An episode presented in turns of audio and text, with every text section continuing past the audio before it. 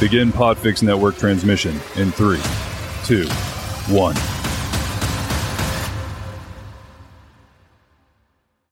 What is up, plant people? It's time once more for the Planthropology Podcast, the show where we dive into the lives, careers, and general awesomeness of some very, very cool plant people to figure out why they do what they do and what keeps them coming back for more.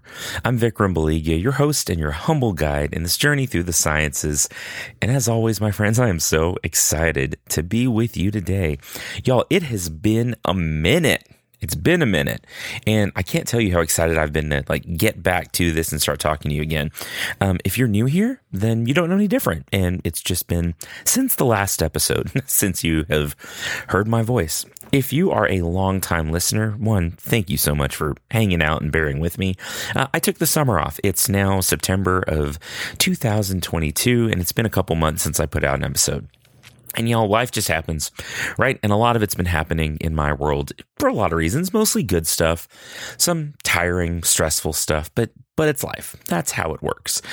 And uh, I just needed a break. I'd been doing this for two and a half years, put out a hundred and something episodes, and I'd never really taken much of a break in the show.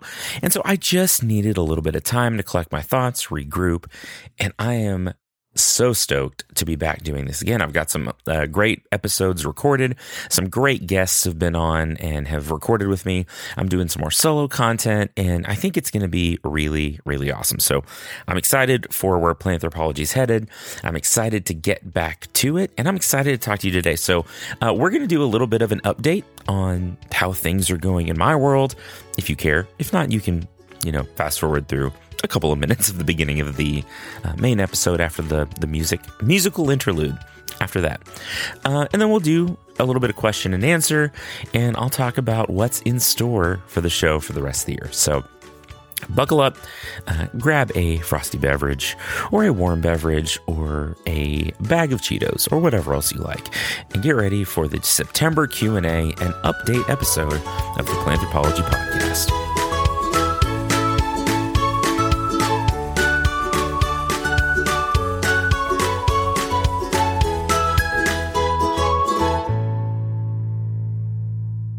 Okay, we are back.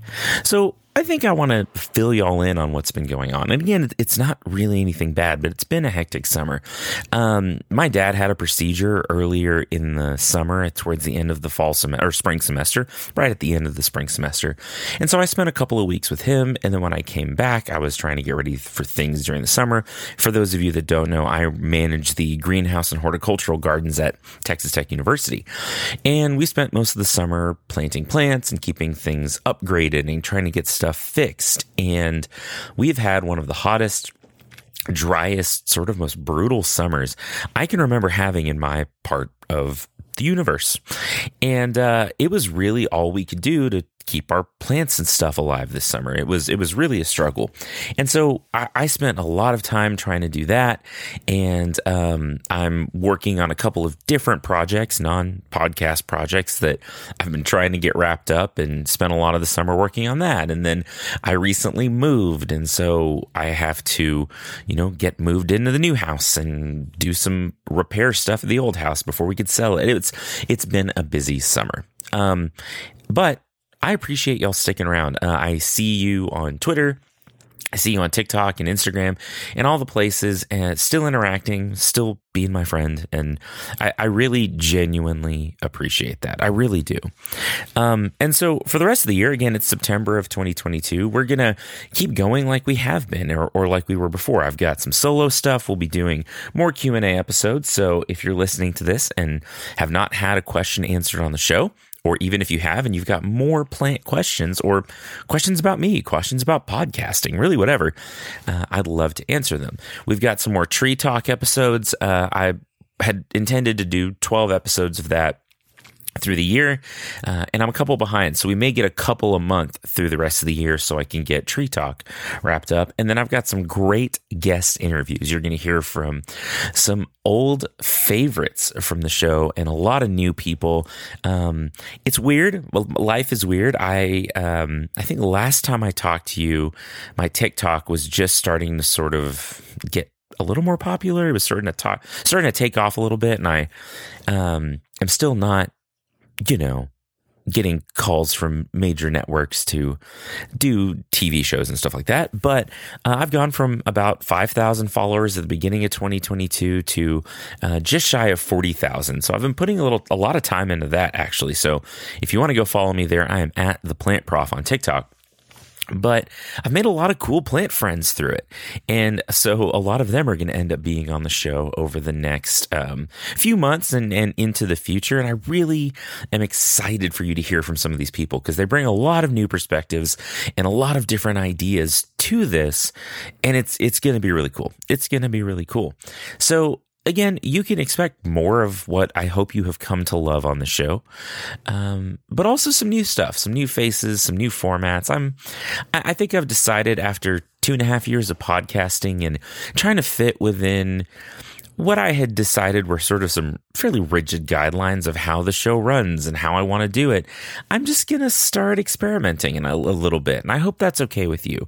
Uh, you're still going to hear all the same great stuff, um, but we're going to try some new things too. And if you have ideas for guests you would like to hear on the show or uh, topics you would like me to tackle or just different ways to present information, I would love to hear it. I would love to hear it. Again, this is going to be the same show you know and love, maybe with some new flavors. And I've got a couple of like super secret projects coming up that I can't wait to tell you more about.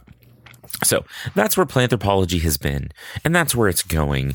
Uh, I think you know it's it's an evolving situation. Life changes.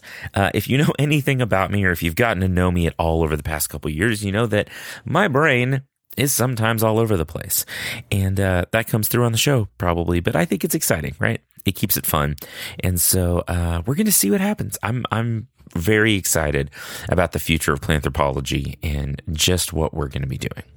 So uh, since this is technically a Q&A episode, let's A some Q's. Eh, I'm going to walk that one back. I don't love that. I'm going to answer some of your questions. So, y'all have sent me a lot of great questions over the past year or so, and I get them all the time on on social media and in different ways. People email them to me and and all of that. So, I've got a few in a in a couple of Twitter threads I'm going to answer, and then I'm going to address some of the weird things I've seen on TikTok since we last talked. Uh, some of one one in particular that has popped up. Two. Let me let me go with two, but really one in particular that's really popped up over the past few months and that I hadn't really seen before. And I don't know why it's trending, but it is. So we're going to talk about it. So the first question uh, comes from my friend B, and you've heard B before. Um, she has been on Planthropology.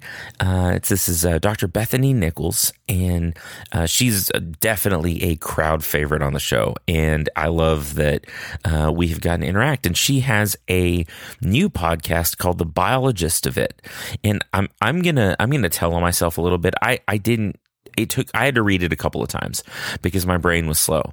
Uh, but it's the biologist of it. So she interviews different biologists and sort of tries to get the gist of what they do and what their science is, what they study, and then uh, relates it back to pop culture references and uh, things in the media that everyone kind of knows and loves and can understand. And um, she is just one of my favorite people. She's kind and delightful, and you should be following her on social media for sure and you should absolutely be listening to the biologist of it. So, B asks, What's the most difficult plant you've ever had to work with?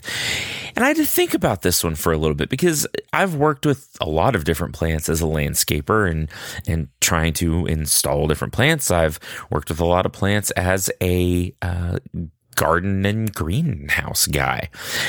And during my master's, for those of you that, that don't know, I studied olive trees and my research was on olive oil production. And we looked at in South Texas, what could growers do? What practices should they be following uh, to be more water conscious and, and be more uh, mindful of their water resources as they grew their olives? So we looked at, you know, how, how could they reduce irrigation by a certain amount to, to still hopefully have the desired result of having big olives that are full of oil that can be pressed and sold and all the things that you do when you're a grower.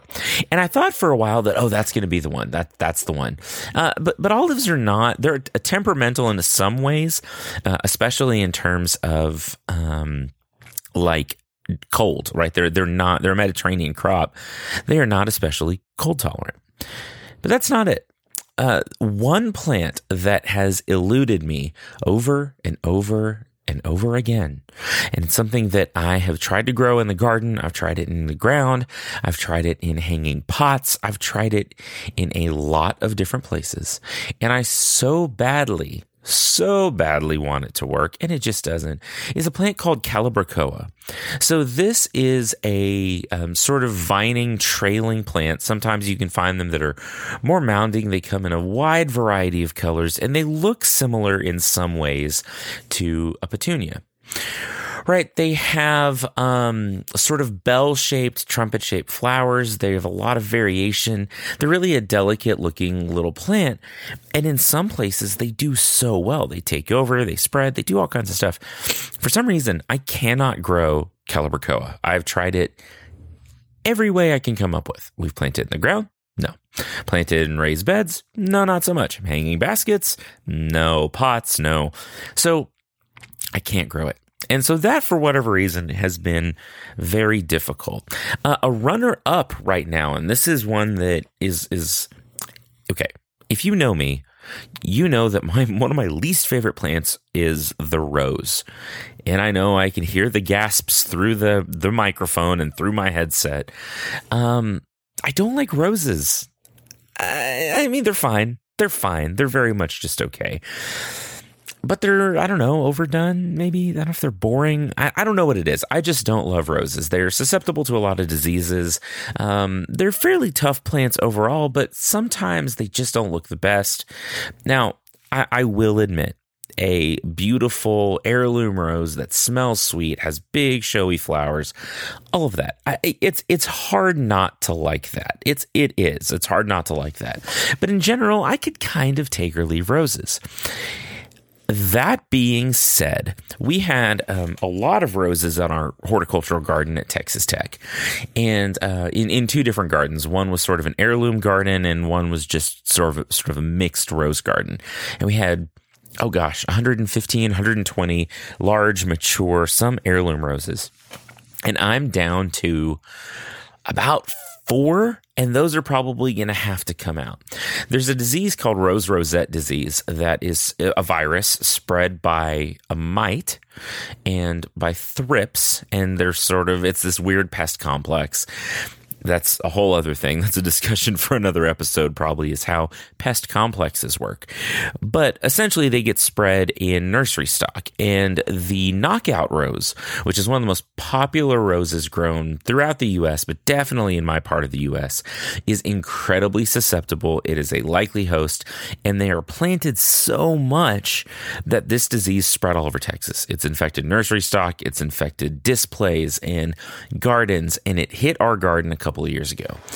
And unfortunately, we had to take out all our roses. And there were a couple that we thought escaped, and I may still have a couple that have escaped. But in general, like Rosa Rosette's bad news. It's a virus. There is uh, nothing really we know of at the moment that can be done about it. There are some antivirals that are being tested some research going into it. But in general, once you get rose rosette disease, um, it kills the roses over a couple of seasons. First, they'll start looking bad. Some of the symptoms to look for are when new growth comes out, it'll look and stay red. Now, a lot of times new growth on roses looks red anyway, but rose rosette will continue to stay red longer than it should. You also get weird growth patterns like something we call a witch's broom, where all the little branches at the end of a main stem sort of cluster together. The flower buds all cluster together and never really develop. Uh, but one of the most telltale signs is the prickles or the thorns on the rose.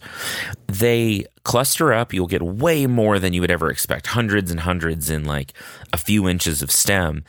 And they typically are kind of soft. Like they're not as pokey and prickly as you might normally expect um, from a prickle. Meh. Anyway, those are really telltale characteristics of rose rosette. You can see it right as the new shoots come out and all of that. It's really a big problem. And in general, once your plant has rose rosette, the, the best bet is just just get it out. Um, you can't necessarily put another rose in that spot because it is persistent in the roots and stuff like that. So can be a problem for sure. So, uh, roses lately have been one of the more difficult crops that I've had to work with, or plants that I've had to work. So, uh, thanks, B, for that question. That was a good one for sure. Uh, next question comes from an old favorite, uh, a friend of, longtime friend and friend of the show, uh, who's asked a lot of good questions on here. Uh, Dustin from the Sandman Stories Presents podcast. If you like stories and folklore from all over the world, you should have have Sandman stories in your podcast rotation. So he has a couple of questions here, and, and I'll um, go through a couple of these. So, best late season crop for a small garden. Uh, my friend, my friend uh, Brad Ganley uh, put out a TikTok recently where he says, um, regardless of what your partner thinks your front yard should look like, if you are not throwing radishes in every open space in your garden, uh, you're wasting valuable radish space. And Brad's right. Um, radishes don't take up a lot of room. They grow real fast, and some people really, really like them. I'm ambivalent. They're very much okay. Uh, but things like leafy greens, herbs are great, uh, root crops are great, uh, broccoli, cauliflower, all those kinds of things. Now, some of these take up a lot more room, right? Broccoli and cauliflower are not small plants. But what's cool is you can plant a lot of these together in really close proximity. You can grow your root crops with your lettuce because the part of the lettuce that you want is above the ground and they have a fairly shallow fibrous root system. And the part that you want from your carrots or garlic or turnips or whatever else is underground, right? It's underground. So you're kind of layering in there, and in whether you're growing them in a pot or a small garden or whatever else, uh, mixing leafy greens and herbs with root crops is really effective, and you can grow a lot of food in a small space, especially in the late summer um, through sort of fall and early winter season. So that's a good one. Um, another question he has is what is a good compost smell killer? This is a great question. Um, and the answer is time, oxygen, and heat and moisture. Okay. So, new compost, where you're throwing your banana peels and other stuff in the pile, is going to smell a little funky because you've got stuff in active decomposition. It's rotting, um, it's releasing a lot of gases into the atmosphere, and it smells just funny, right? Kind of funky. Um, but if you can turn it regularly, if you can get the sort of core temperature of your compost pile up to temperature, which sometimes is 140 to 160 degrees Fahrenheit. Um, over time, that smell starts to go away. Some of those gases burn off. Some of the uh, microbial activity slows down.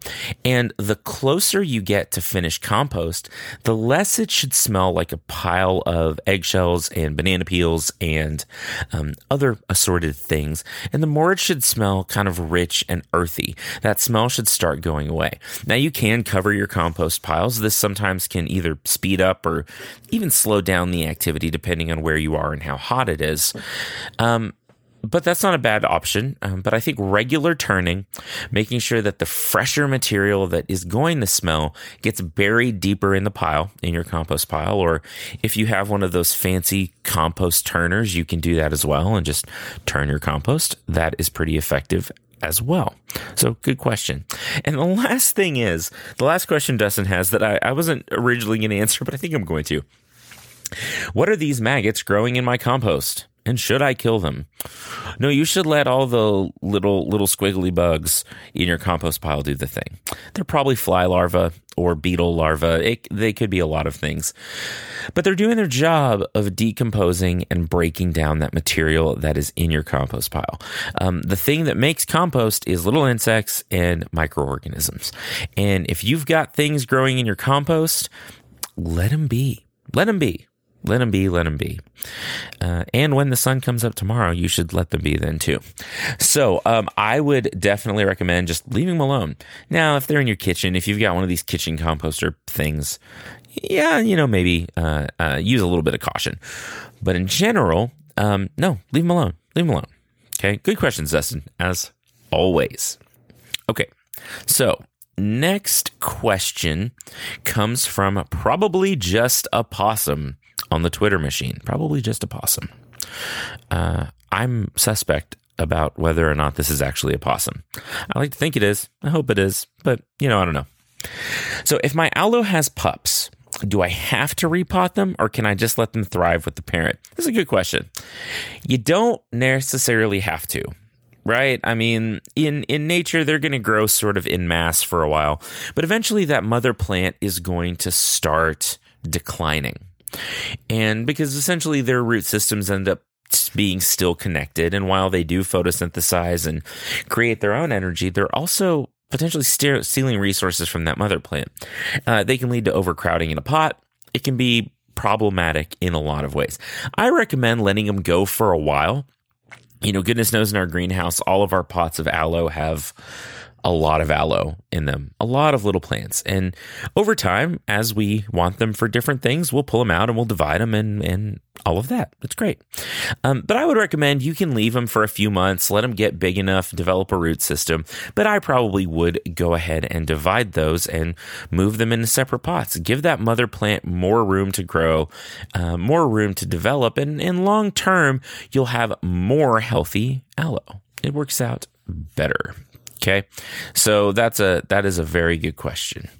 Um I am going to answer another question from my friend Tyler Herman, Archduke Tyler. Tyler is the host of the What's the Alternative podcast. And uh, you should definitely be listening to that too. It's talking about alternative energy sources and fuels and, and uh, uh, conservancy and a whole lot of things that are relevant to climate change, relevant to a lot of the issues that we're dealing with today. So, Tyler likes to try to get me in trouble, and I appreciate it because he asks good questions. So, um, I'm going to go ahead and give you the background information that he gave me. He says, was having a discussion with some friends about agriculture efficiency and globalization, you know, just casual chat. Like you do, Tyler, like you do.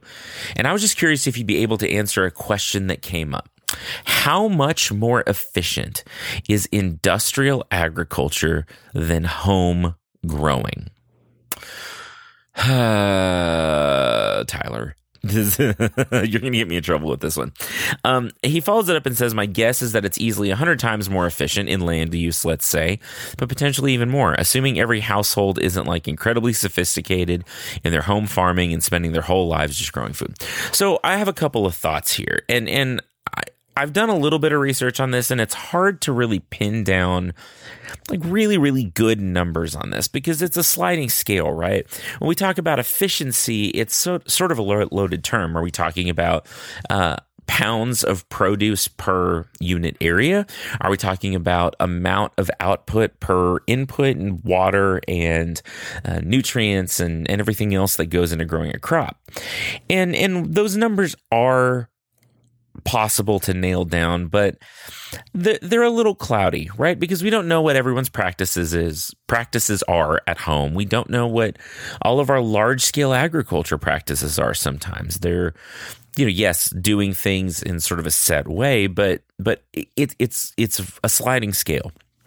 I will say, I'm gonna say it's a science thing, so it, it depends.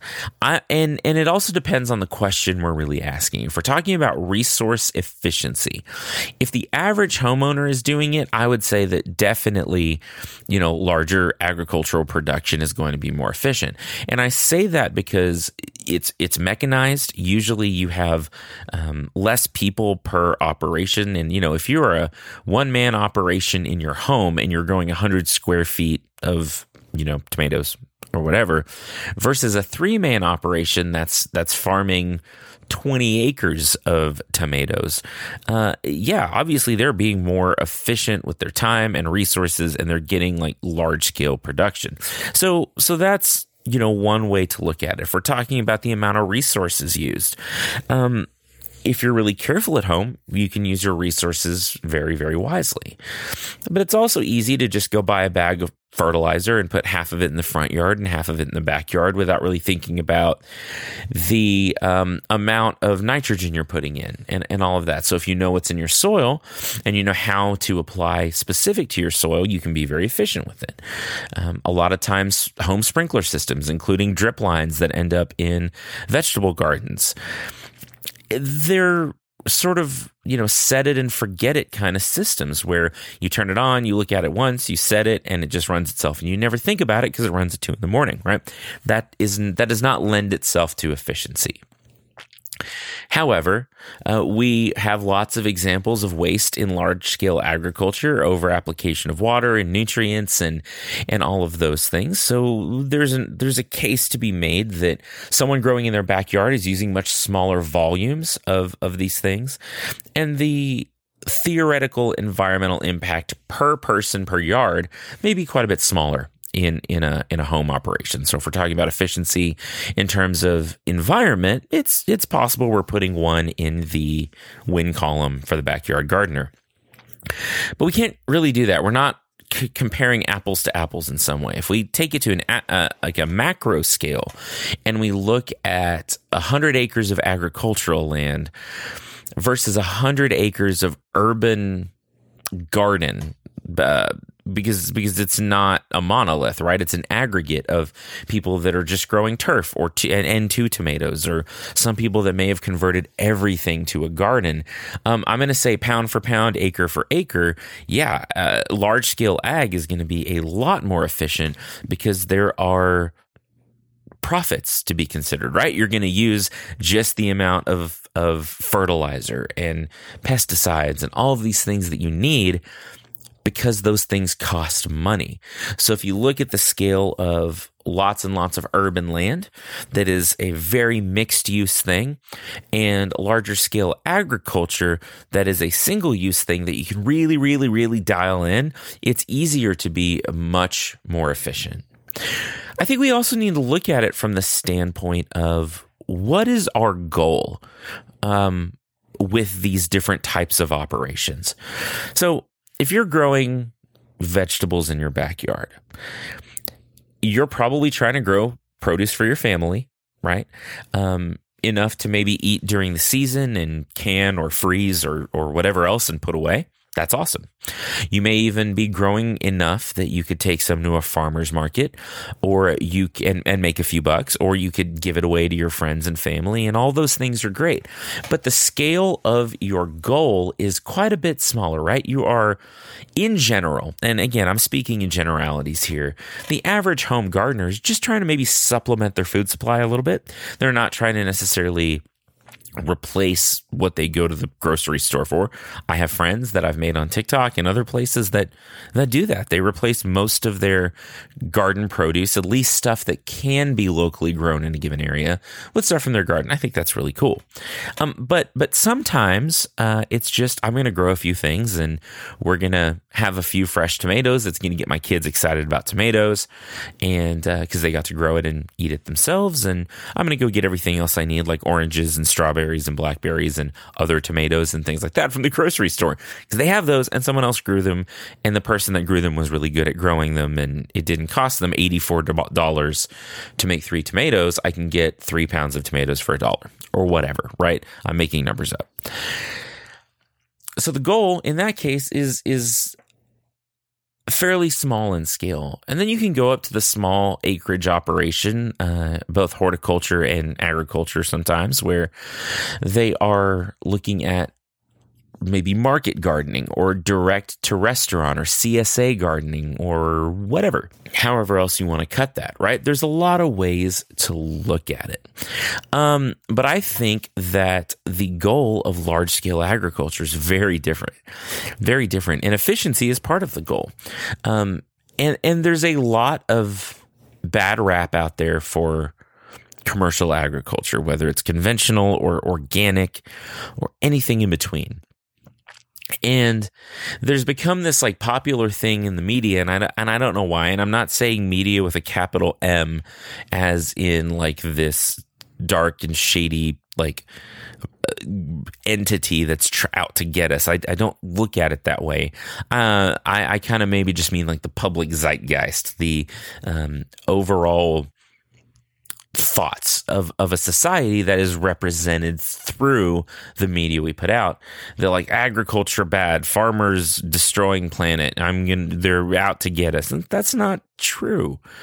They're growing the commodities we need um, to make biofuels, to feed our livestock, to make shirts and oils and all of these different things. Um, they are growing tomatoes so that you can have tomatoes, right? Yes, they're making money in the process. Excellent. Very, very good. Good, good deal. Um, but that that they should be right that is their job that's what they're doing you go to your job so you can make dollars and they are going to their job so they also too can make the dollars is everything perfect in the agricultural industry goodness no um, nothing's perfect in any industry. We always work to improve. But the goal is large scale production for lots and lots of people. And if you think of how many people are you feeding, um, how many people are you clothing, per the amount of output you're putting out there, uh, yeah, I would say that, that large scale ag is incredibly efficient. And we can again make the case for community co ops of people who are gardening together. And that's really good. And you can feed a community. And we absolutely 100% should be doing that. Do more of that. Let's go do that. Okay. Um, but there's a lot of hungry world out there. And it starts at the community level. We help take care of our communities and then we have to look outside of that a little bit and say our community's good. How else do we make other communities good too? How do we provide for the more disadvantaged amongst us?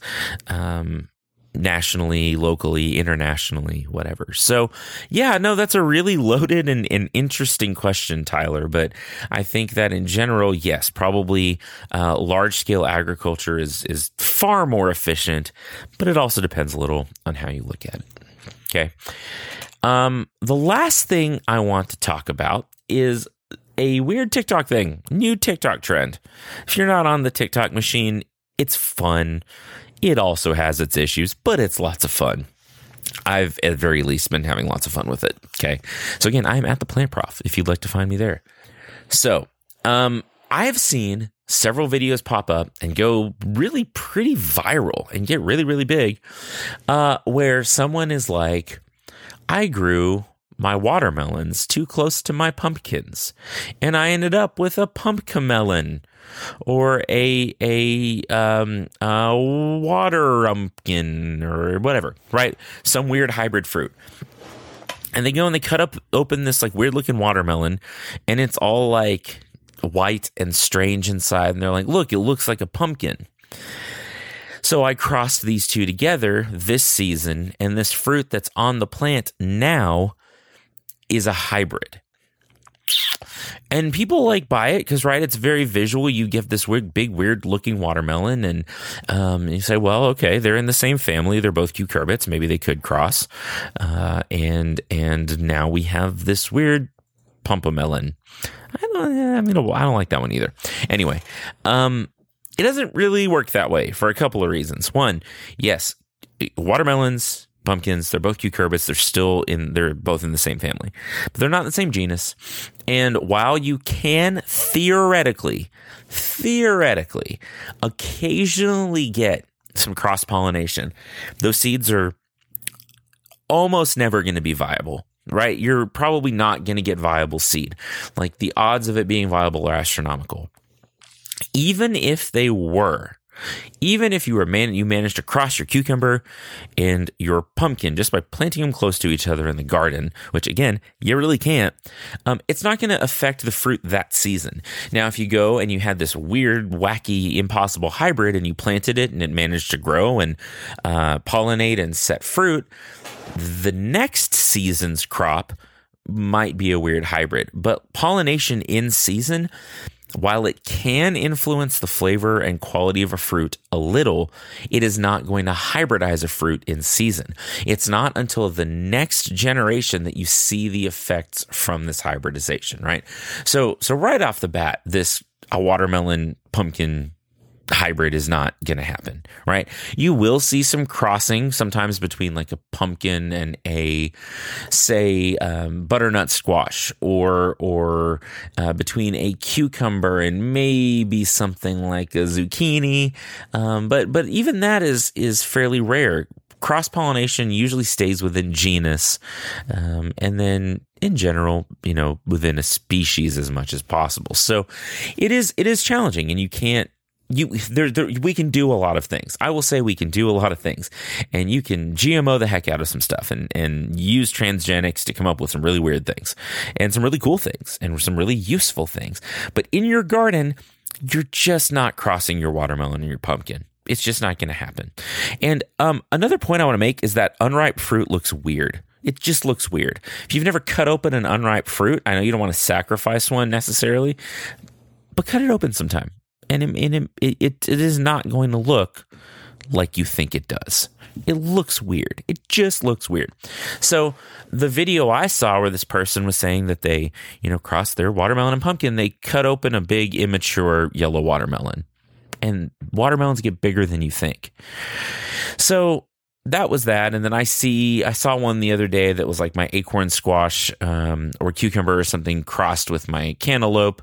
Also, no, you can potentially get your cantaloupe crossing with your watermelon. Still isn't going to have an effect in season, and you probably aren't going to get like super viable seeds for the next season. So, uh, while yes, we can cross things, we can make some surprising crosses, and sometimes some of them happen in nature too. Uh, stuff happens, right?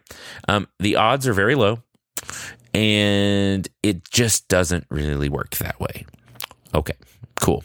Are we on the same page? I hope we're on the same page with that. I, I've been ranting a lot about TikTok. I should probably like take a deep breath, but it's okay.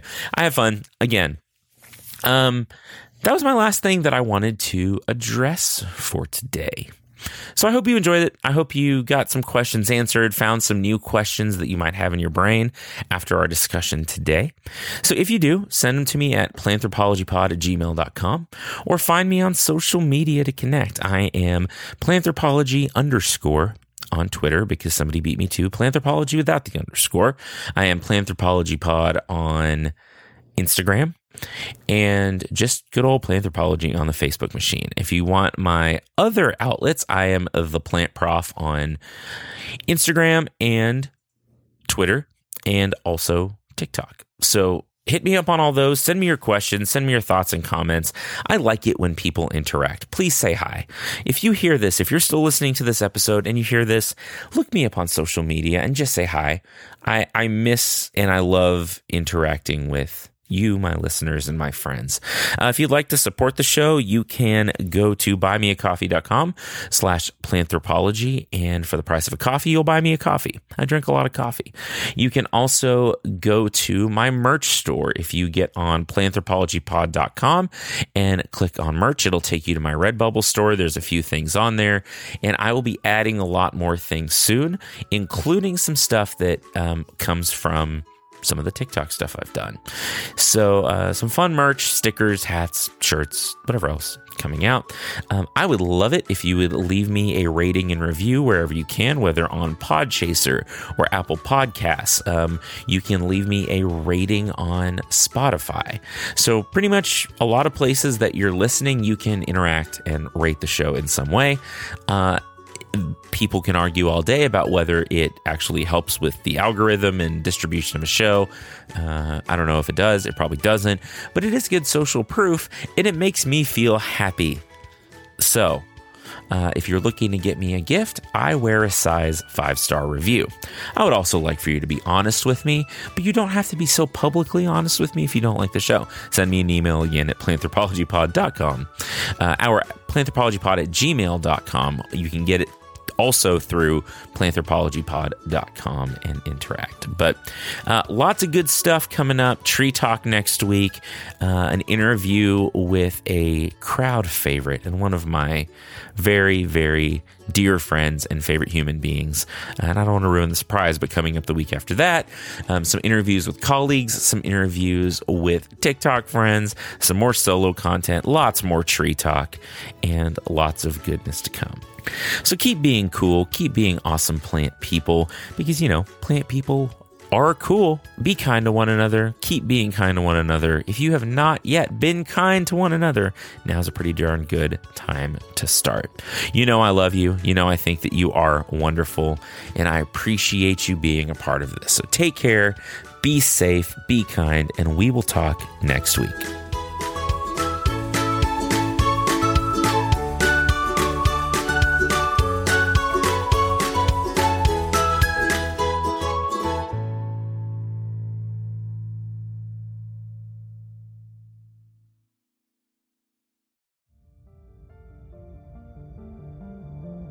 You've been listening to a podcast of the Podfix Network. Discover more audible gems like this at podfixnetwork.com. Make sure to catch up to the minute network shenanigans by following at Podfix on Twitter, official underscore Podfix on Instagram, at Podfix Network on Facebook. And make sure to subscribe to Podfix Presents wherever you choose to find podcasts. The Podfix Network, artist owned and loved.